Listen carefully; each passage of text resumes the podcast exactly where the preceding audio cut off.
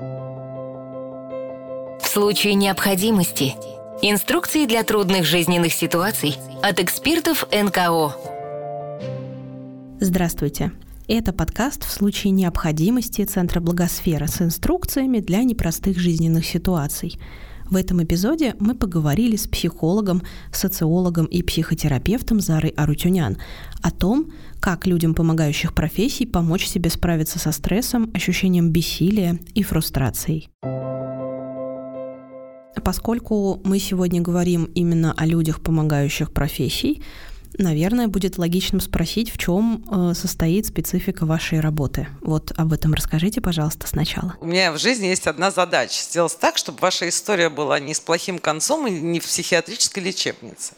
Больше никаких иных смыслов своей деятельности я не вижу.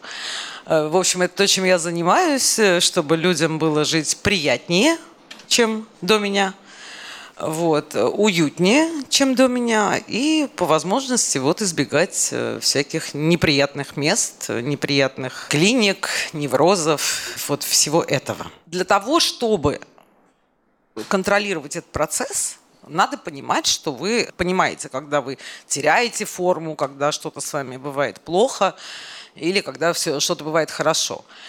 Но э, вот фишка в том, что и не только лишь тело важно – надо еще э, чекать себя внутренне тоже. Это полезный навык, который с каждым годом все более становится модным. Как человеку понять, что все-таки стоит записаться на прием к специалисту? Я могу рассказать признаки депрессии э, для того, чтобы вы понимали. Ну, примерно плюс-минус все знают. Депрессия – это неплохое настроение из-за сломанного ногтя, а это достаточно затяжное плохое настроение, когда вас ничего не радует, когда вам не хочется есть, вам не хочется пить, у вас навязчивые мысли, навязчивое состояние – Существуют там психозы, неврозы. Не буду сейчас весь справочник МКБ вам рассказывать, я постараюсь держать себя в руках.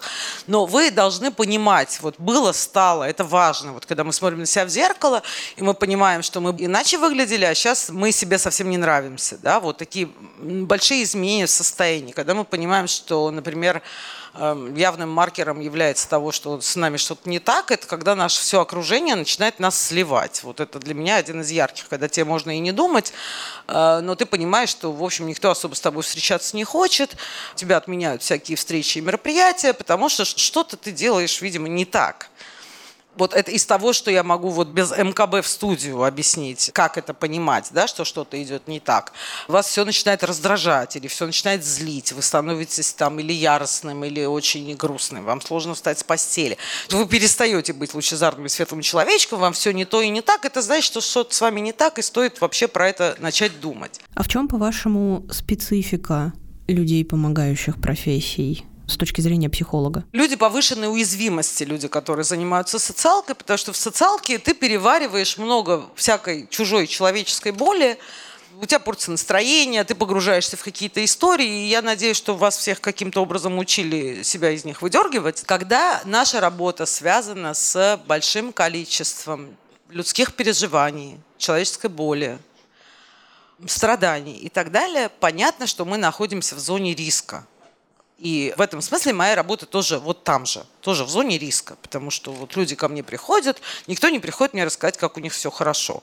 Мне приходят рассказать, как у них все худо. И это то, чем я занимаюсь с утра до вечера, там у себя в кабинете каждый день. Насколько важно такому специалисту уметь абстрагироваться от рабочей обстановки? Вас этому тоже учили? Это важно, это действительно важно, потому что раньше психологов учили работать с холодным носом, э, потом мир стал более гуманитарным, и это уже совсем не кошерно с холодным носом нос не очень холодный, ты погружаешься, ты помогаешь человеку, в вашем случае ты пишешь историю, история получается более эмоциональная, если ты в нее погружаешься, это совершенно естественно, но потом ты должен себя туда выдернуть. Потому что если ты застреваешь в истории, то в общем, человек уже живет нормальной жизнью, а ты продолжаешь что-то гонять. Это фон вашей жизни. То есть у вас фон, условно говоря, радиационный, можно так я скажу. То есть это такая повышенная радиация. Вот ты работаешь там, у, у новостников всегда повышенная радиация. Вот журналисты более мне понятные, известные. Что всегда там трэш, угар, садомия, все друг друга убивают, взрывают, стреляют. И новостники вот такие вот. Хочется прям галоперидол в редакцию, хочется прийти и сказать, а можно в кулер будем там добавлять вот моих любимых препаратиков, чтобы ваши вот не такие были. И это вещи, которые мы должны понимать, потому что если мы хотим заниматься профессией, которую мы выбрали, а вы выбрали непростую профессию, так же, как и я, это не значит, что мы должны стать все таким коллективным Вуди Алленом, у которого дергаются оба глазики, и дергается примерно все всегда, и люди нас боятся, потому что мы набрасываемся с какими-то жуткими историями, а ты знаешь, а ты представляешь, вот это вот все, да, из-за угла, там какая-нибудь соседка шла себе за хлебом, и вдруг ты такой, а, ужас, ужас, гроб, кладбище, мы все умрем, потому что одно, другое, третье. Вот, чтобы не становиться такими социально неприятными людьми, не потому, что я боюсь поранить чувство соседки. Я человек, которому вообще все равно, что про меня думают другие люди. А потому что так мы сами очень быстро окажемся пациентами. Вот у меня всегда про эгоизм. Вот если мы будем денно и ночно думать о том, что а ты представляешь, какой ужас у нас там э, не лечат, не дают, э, тиграм мясо не докладывают, там опять где-то кого-то обидели и сделали нехорошие вещи, мы, мы просто становимся человеком одной темы и через какое-то время, ну, человеком неврозом. То есть такой ходящий сгусток нервов, от которого всем худо. Профессия сложная, и поэтому наша задача выполнять свою непростую миссию на этой земле и при этом желательно оставаться нормальными с психиатрической точки зрения. Есть ли какие-то советы, как, будучи работником помогающей профессии, вообще сохранить нервы и себя? Что мне дико помогает, и это не очень кошерно про это говорить среди светлых людей, но так делали всегда врачи, и вам советую. Врачам всегда помогал цинизм. Без этого самого цинизма нигде-то никогда никто не выживет, и все сойдут с ума. То есть надо понимать, что в мире много плохого. Вообще мир устроен сложно, и в основном он несовершенен. Примерно в любой его точке. Он хреново устроенная штука, но другого нет вот если это по умолчанию в себя вколотить, так же, как и врачи, например, вколачивают, их этому тоже учат, что у вас будут умирать пациенты. Это не потому, что вы плохой, это не потому, что больница плохая, а потому, что это так. Вы не спасете всех. Не потому, что вы плохие, а потому что никто никогда всех не спас. Даже Иисус наш Христос, тот, который пытался это сделать когда-то давно. Нет такой опции это нереализуемо. Когда мы говорим о хорошем мире, о мире, в котором никого не обижают, о мире, в котором всем всего хватает, мы говорим о городе солнца Томаса Мора. Да? Это то, к чему мы стремимся. Это такой горизонт, но это нереальность. Вот большинство неврозов простекает с той точки, когда ты живешь в какой-то реальности, в которой все должно бы быть идеально, и вот оказываясь в этой профессии, ты видишь обыкновенную жизнь, которая вообще ни разу не идеальна. И ты думаешь, какой кошмар, надо немедленно бежать и это все чинить. Нет, никогда никто мир не починит. Мир – сложное, неприятное и несовершенное место. Мы что-то стараемся сделать лучше, где-то мы собираемся подкрутить, там, я не знаю, что-то там полить какому-то человеку, помочь. Иногда у нас выходит, и тогда мы можем налить себе, чего мы любим, и сказать, айда Пушкин, айда сукин сын. У меня получилось. Иногда, чаще, у нас не получается. Потому что мы не всевластны. И в рамках этого, вот я прям готова об этом говорить все время, положить всем в голову, мир несовершенен и никогда не будет совершенным. Мир – это сложное, тяжелое место. Мы перестали читать сложные книги, мы оказались в каком-то мире розовых пони. Это очень навязчиво. Я не знаю, чем живете вы, но я знаю, что этим живут все. Каким-то вымышленным миром розовых пони, где все хорошо, все нарядно, красиво и прекрасно. И только лишь, как в советское время говорили, кое-где, кое-кто, вот есть, как это, недостатки на местах. Нет. Все криво, косо и неправильно. Серьезно, это мое убеждение. Никаких розовых пони никогда не было и никогда не будет. Вот это прям я буду как э, зомбировать вас на это, что все, что криво, оно в рамках терапевтической нормы. Ваша задача – это кривое чуть подправить, чтобы было чуть поровнее. Вот куда рука дотянется, вот пришел к вам человек, ну, маршрутизировали вы его удачно, стало что-то в лучше. Молодец. Это все. Это все, что могут делать люди помогающих профессий. Иногда ничего не получится. Иногда ты все сказал, а человек ничего не сделал. В моей профессии это постоянно происходит. ты все разжевал, ты все объяснил, а человек все равно пошел своим путем, и все получилось плохо. Должны ли мы в этом месте себя убить за то, что мы не очень хорошо старались? Многие так делают. В хорошем случае их удается вылечить. Потому что в нашей профессии, и в нашей, и в вашей, и во многих профессиях очень много вот чувства такого Бога, что мы сейчас все починим, что все криво, потому что другие не смогли, или они плохо старались, или неправильную книжку читали, а вот сейчас вот такая книжка написали, вот сейчас вот смотри, бегают такие мессии по миру. Я читал, сейчас я тебя научу, там и все, мы поправим. Вы, вы просто дураки, поэтому мир несовершенный. Нет, нет, нет, нет и нет. Мир несовершенный, всегда будет несовершенным. Поэтому выдыхаем и стараемся делать то, что мы можем комплекс Бога плохо, высокомерие плохо, скромность хорошо, понимание ограниченности своих возможностей хорошо. Очень хорошая есть практика, которую тоже мало кто применяет, потому что мы все живем внутри этой странной рамки, навязанной нам врагами про то, что все можно изменить и про то, что мы все вообще можем, что человек это вот такое венец творения, и вот э, мы все сильные.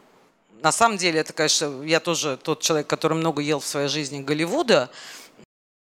Да, и думаешь, ну уж хватит уж тетеньки, ну уж тебе уж голова седая, уж хватит верить в это все. Да? Там, действительно, Голливуд снял очень много фильмов про то, что один может изменить все, э, про то, что вот если хорошо постараться, можно сдвинуть лавину нельзя, вот нельзя, проще надо быть скромнее. В этом смысле мне очень помогает, я вам очень советую, такая небольшая рефлексия по поводу того, что ты вообще маленький человек.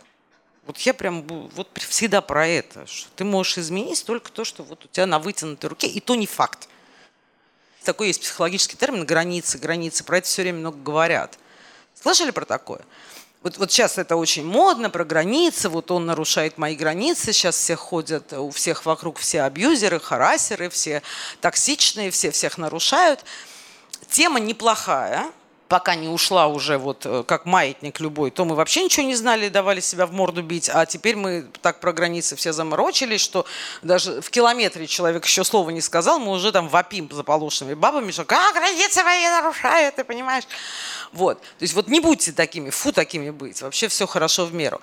Вот границы очень хорошая тема не только лишь в смысле м, токсичных матерей, или там токсичных других родственников, или там начальников токсичных. Границы – это вообще про здравый смысл, про то, где я заканчиваюсь, где начинаются другие люди и каково мое влияние. Давайте поговорим о границах. Почему важно их знать и почему важно не переступать их? Про это надо думать, потому что нас перманентно учат, что мы можем на все влиять что мы вот пойдем, научим, объясним, и вот я сейчас найду правильные слова, и человек будет думать по-моему это величайшая иллюзия. Вот на почве этого там многие ругаются со своими старшими родственниками, у каких, у которых какие-то иные политические предпочтения.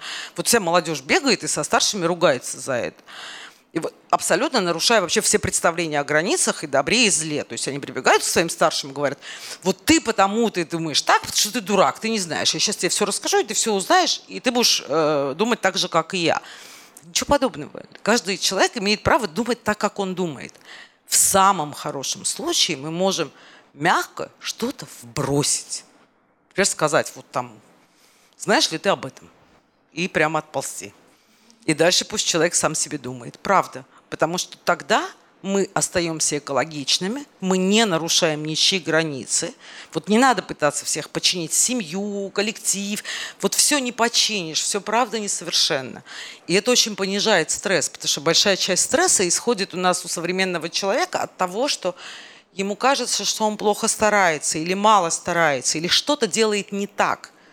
Что люди приходят ко мне и говорят, они не говорят, и, и все время я упираюсь в то, что а с чего вы вообще решили, что это будет? Потому что все ходят к людям моей профессии и говорят, что я делаю не так, что я там, у меня нет зарплаты миллион рублей. Что я делаю не так, что я не начальник. Что я делаю не так, почему мой муж не идеален. Что я делаю не так, почему мои дети хорошо не учатся. Что я делаю не так. Вот это все время вопрос такой, нарратив. То же самое на работе у вас. А что я сделал не так, что этого человека я не спас, да? А что я сделал не так, что не удалось собрать там миллион, да, на этого человека это вот проблема вся в вопросе. Ты можешь все делать так, но тебе никто не обещал ни зарплату миллион, ни идеальных детей, ни идеальных партнеров. А когда вы сами поняли, что у вас есть свои личные границы, и когда осознали, что не всесильны? Я больше всего начала это понимать, насколько мы вообще слабенькие и убогие люди, когда у меня случился уже третий ребенок в моей жизни. Потому что когда у меня был один ребенок, я считала, что я идеальная воспитательница. Я такая молодец. Я все умные книжки читала про воспитание детей. Я думала, вот, вот нормально делай, нормально будет. Я все делаю по книжкам, а у всех вот дети дураки, а у меня идеальный ребенок.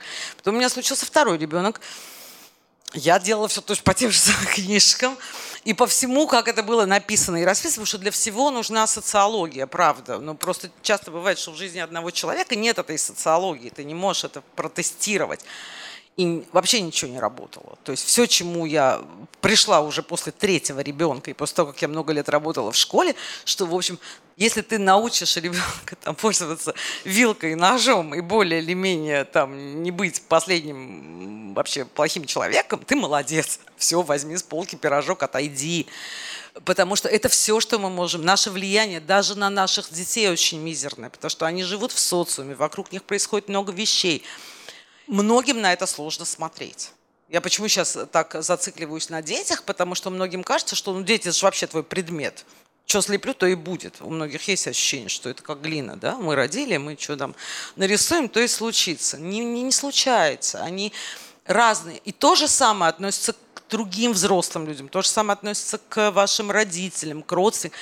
Это всегда другой человек. Вот если ты хочешь весь мир догнать и изменить, можно сразу в психиатрическую лечебницу, можно через все неврозы. Но в целом это не, не работает. Потому что вот, вот ты здесь, вот вокруг себя какой-то порядок наведешь, хорошо, молодец. Ребенка своего научишь там не хамить, здороваться в лифте, уже хорошо, потому что многих и этому не удается научить, говорю по собственному опыту. Никакой иллюзии, что я сейчас вас делаю счастливыми людьми, у меня нет. Но у меня есть надежда, что вы услышите вот те маркеры, которые я говорила, да, когда уже в сторону психиатрической лечебницы, когда люди от тебя отпрыгивают, когда у тебя в голове все время навязчивые идеи, когда ты думаешь все время об одном и том же, когда ногти грызешь вот до такого состояния. Да?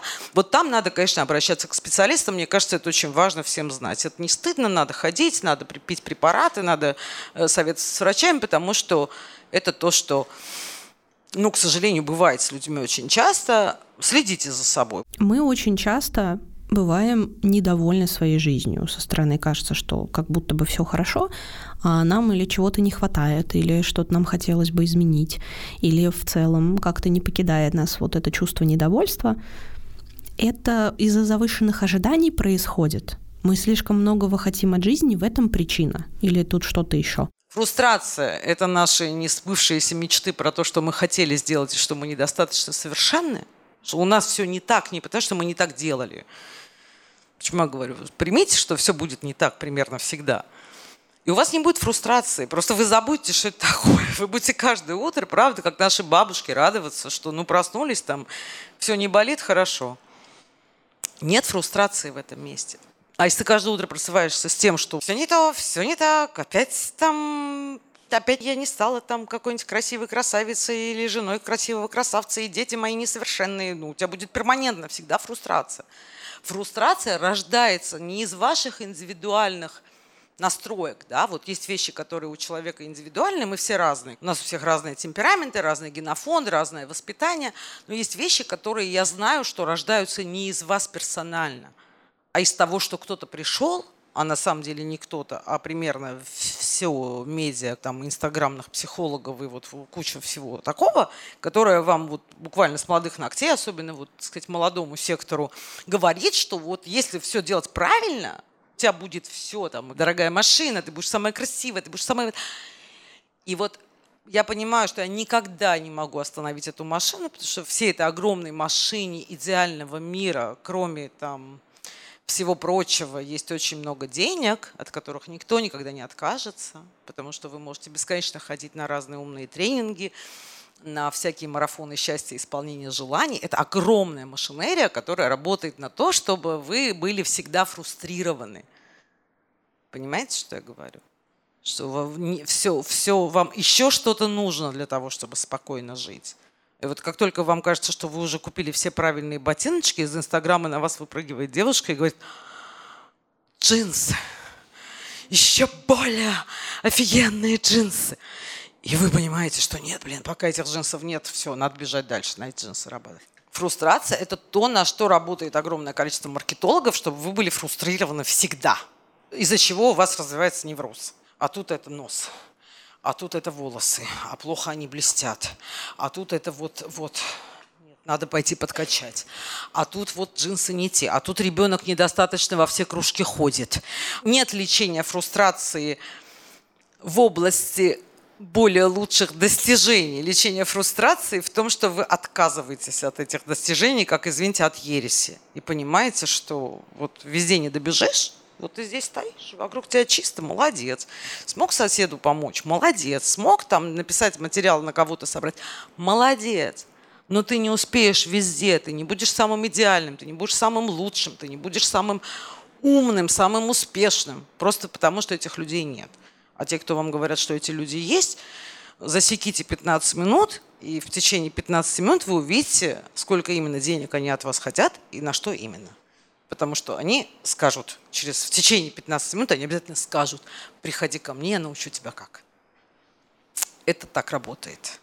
И вот если я смогла вам продать эту идею про то, что чем мы будем проще и скромнее, тем наша жизнь будет э, честнее и добропорядочнее, я буду считать, что я молодец. Весь стресс возникает на неоправданных ожиданиях. Это написано в каждой, э, не знаю, в социологической, психологической книжке. Если твои ожидания или твоя картинка будущего не сбывается, ты нервничаешь. А если ты там придумал вот всего того, что тебе говорили, что ты будешь самый умный, самый красивый, самый успешный, у тебя будет самый богатый муж, у тебя будет самый добрый муж, у тебя будут самые талантливые дети. Вот это все никогда не сбудется, но ваша жизнь будет напоминать ад. И правда, вы все время будете собой недовольны. А как справиться с недовольством собой? Как с собой работать и что делать? Как психологи говорят, выйдите, посмотрите, гуляйте. Я тоже всегда говорю, гуляйте. Конечно, гуляйте. Прогулки, заземление – это прекрасные практики. Но нет никакого смысла гулять, если у тебя в голове невроз. Потому что география не лечит, извините, геморрой. Ты гулять, если идешь со всем этим вот безумием в голове, ты просто разгоняешь. Там, два часа ты гулял, казалось бы, тебе все сказали, что свежий воздух – это полезно, полезно.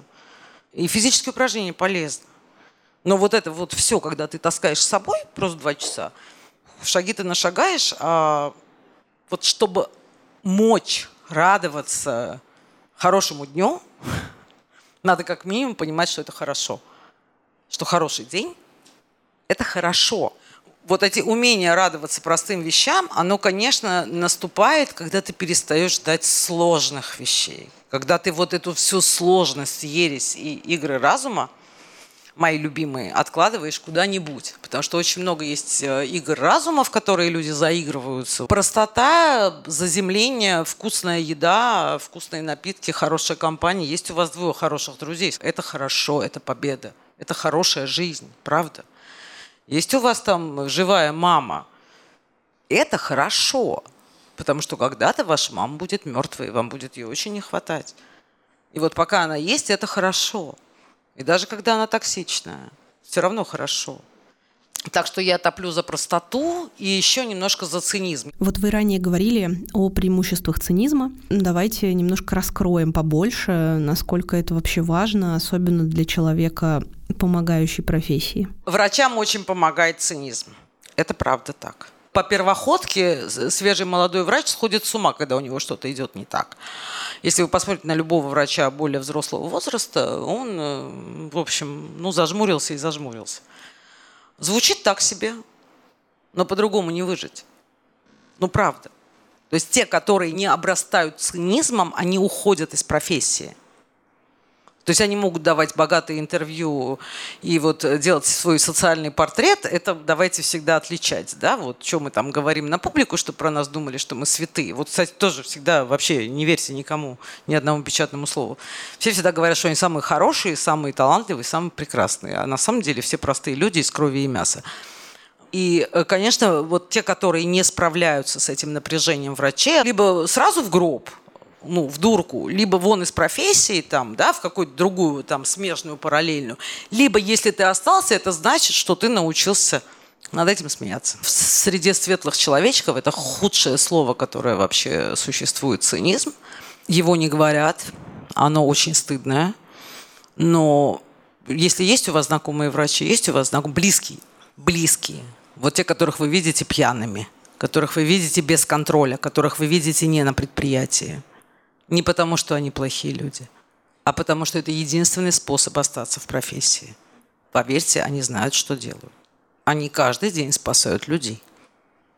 Они для меня, когда я вижу пьяного доктора, который рассказывает, как эти придурки жмурятся или не жмурятся, и вообще какие они придурки, примерно так они про них говорят. Поначалу я дергалась и думаю, фу, таким быть. Потом понимаю, что те, которые не так, они не работают они идут в другую профессию, потому что это единственный способ выжить. Я ничего нового не придумала. Как бы я не основатель авторской методики. Врачи переваривают боль каждый день. Если они не научатся дистанцироваться, они все равно лечат, они все равно спасают, они свою работу делают хорошо. И это вот важное понимание. Я сделал, а он умер. И это циничное есть э, в очень многих сериалах. Там в моем любимом «Докторе Хаусе» очень много этого лютого совершенно цинизма. Вообще доктор Хаус такой э, токсичный, токсичный, токсичный, отвратительный, перверзный нарцисс. Но если посмотрите еще раз, вы поймете, как он прав в своем таком отношении, потому что по итогу он спасает людей, по итогу он делает мир лучше. И ужасно циничная тетка в миру. Но на своем рабочем месте – я каждый день делаю все, что в моих силах, все, чему меня учили, для того, чтобы сделать жизнь человека лучше. Того конкретного, кто сидит передо мной. Я делаю все, что в моих возможностях. Но когда я ухожу с работы и выпиваю вкусные напитки, я могу цинично говорить, что я опять не смогла, потому что они идиоты. Это не то же самое, что равнодушие. Цинизм дает нам справляться с неудачами и возвращает здравый смысл немножко нам. Здравый смысл. Здравый смысл всех спасет. Есть мнение, что кризисы дают людям возможность как-то улучшить свою жизнь. Многие говорят про то, что необходимо выходить из зоны комфорта, даже если это стресс, вот все равно превозмогай, пересиливай себя, влезай из этой своей скорлупы. Это правда так? Вот это действительно надо делать, постоянно себя подвергать вот этим стрессам и кризисным состояниям или нет? Типичная ошибка выжившего, что вот после травмы я тут чуть не умер, куча таких рассказов, и вот я стал э, вообще э, лебедем и полетел. Абсолютная ошибка выжившего. Потому что 90% людей, которые переживают большие личные кризисы, они или спиваются, или старчиваются, или вообще все плохо кончается у них. Это как голливудские фильмы. Вот те пятеро, которые действительно перемололи и пережили, из них один это удачно монетизировал и книжку продал. Даже никто не запинается, говоря эту фразу, что кризисы нам даны для того, чтобы мы стали более лучше. Если вам сильно повезет, и ваша генетика, и ваша психическое здоровье, и ваша центральная нервная система, и все остальные части тела позволят вам из этого кризиса вылезти, аллилуйя, еще раз порадуемся, и после этого еще и полететь в небо, то прям берите с полки все пирожки, потому что вот вы везунчик. Я каждый день вижу людей, которые в кризис попали, но из него не вылезли. Они ничем не хуже. У них чего-то там не хватило. Чего-то у них уже нет ничего. Они родились и жили такими же, как мы. Но что-то пошло не так, и вот их гораздо больше. А тех, кто продает эту клюкву, вот, ну, такая развесистая клюква. Давайте так. Что делать человеку, если, ну, очень хочется помочь что-то изменить в мире вокруг, и чего при этом вообще делать не стоит, потому что это дело гиблое, и никакой пользы никому не принесет, принесет только вред самому человеку. Во-первых, надо постараться ограничить это вокруг. Вот вокруг не во все стороны и по всем направлениям. Надо, во-первых, себе размежевать это поле. В какую сторону я буду что-то менять? Ну, какой-то надо иметь направление, вектор какой-то хотя бы. Потому что вот эти светлые человечки за все хорошее против всего плохого, это, конечно, где грань между психиатрией и вот этим всем. Потому что есть такие расстройства. Абсолютно. Вот людей, которые считают себя Мессией, Иисусом Христом. Сейчас мы все время говорим о как это, развенчивании да, психиатрических расстройств и о его нормализации. Но давайте тоже соблюдать какую-то меру. Вот когда бегает человек и говорит, что я изменю весь мир, когда я была молодая, нас учили, что это надо лечить. Я настаиваю на том, что по-прежнему это надо лечить. Потому что если нет никакого фокуса, если ты это поле не поделишь, весь мир, и найдешь себе какой-то кусочек, и будешь его копать. Ты будешь выходить его, копать, поливать, внимательно следить, как садик. Человек должен делать работу. Просыпаться утром, чистить зубы, идти на работу и делать работу. А это все от лукавого. Как это может один человек мир изменить? В голливудском кино, да, да, да и да. В голливудское все кино нам говорит весь день про это. Что вот он рос, а еще особенно наслаждает, когда он еще рос и без ручек, и без ножек, а потом он весь мир изменил. Ну, давайте быть реалистами. Хорошо быть добрыми. Далеко не надо ходить. Вот достаточно быть добропорядочным человеком, делать хорошее, не, не наносить, по крайней мере, специально вреда окружающим, потому что ненароком мы всегда его нанесем. Это неизбежно, мы не можем жить и ни, никому вреда не нанести. Но, по крайней мере, целенаправленно не делая зло, делая хорошие поступки, это единственная наша дорога. Но если мы возомним все, как вот все светлые человечки, что мы все изменим немедленно, то это то, что пишут в учебниках психиатрии. Там очень много навязчивых идей, навязчивых состояний, абсолютно вот тоннельное зрение, где грань между активизмом, причинением добра и большой и малой психиатрии. Вот эту грань я вижу вот последние несколько лет, я просто содрогаюсь. Потому что вот активизм и идеология светлых человечков, она уничтожила эту грань. Она прямо уничтожила ее в той точке, когда фем-активистки бегают голыми и орут, это большая психиатрия. Там нет ничего другого, никакого патриархата там нет. Здравствуй, большая психиатрия. Почему эти, каждый раз мы с коллегой говорим, а почему эти люди на свободе? Я феминистка, я вообще самая феминистка-феминистка, кто меня знает. Но это ненормально, это надо лечить. То, что вот последние несколько дней бегают эти новые, еще более новые люди, обливают Ван Гога, клеют себя к полу в музеях, в каких-то местах. Ребят, давайте понимать, вот, вот, вот это люди, которые потеряли грань. Каким-то образом эти игры разума им вот внушили, это чистое зомбирование, там ничего больше нет, потому что я знаю, как работает активизм, там прям пфф, такое как тоталитарная секта, у них свой язык говорения, у них свои вот эти призывы, им сказали, бегите в музей, приклейтесь, и они побежали и приклеились. Где граница, непонятно. Ну, то есть мне понятно, моим коллегам понятно, а они являются для кого-то молодцами. То есть эти люди там, вместо того, чтобы находиться в специальных учреждениях, где специальные люди их вылечат, к ним прислушиваются, например.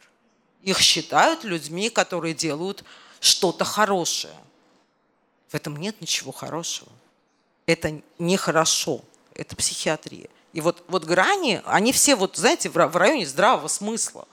Ну, то есть там, я всю жизнь воевала с патриархатом. Я э, посидела на том, чтобы мужья не колотили своих жен. Я много про это говорила. Я считаю, что это зло, когда сильный бьет слабого. Это большое зло. Но я не понимаю вот эти причинно-следственные связи, которые вот это светлое человечество рисует между совершенно не связанными событиями и пытаясь продать эту клюкву как борьбу с патриархатом – бегание без одежды по э, улицам города, и истошные визги, а там уже по лицам видно, что это все там уже давно уехала вся норма. Как это помогает тому, чтобы мужья не били своих жен? Тайна великая для меня есть, кроме того, что огромное количество людей всегда будут отказываться от феминизма и говорить, мы не феминистки, боже упаси, мы не такие, фу-фу-фу. Эти грани надо чувствовать. Если вы можете в спокойном, нормальном, человеческом разговоре там, проповедовать добро, прекрасно. Если вы теряете человеческий облик в попытке изменить мир, плохи дела нашего мира.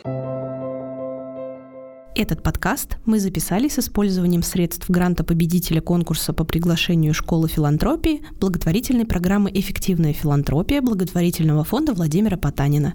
Слушайте этот и другие наши подкасты «Не пустой звук», «Третье место», «Как это делается» и «А вы знали» на любой удобной подкаст-платформе.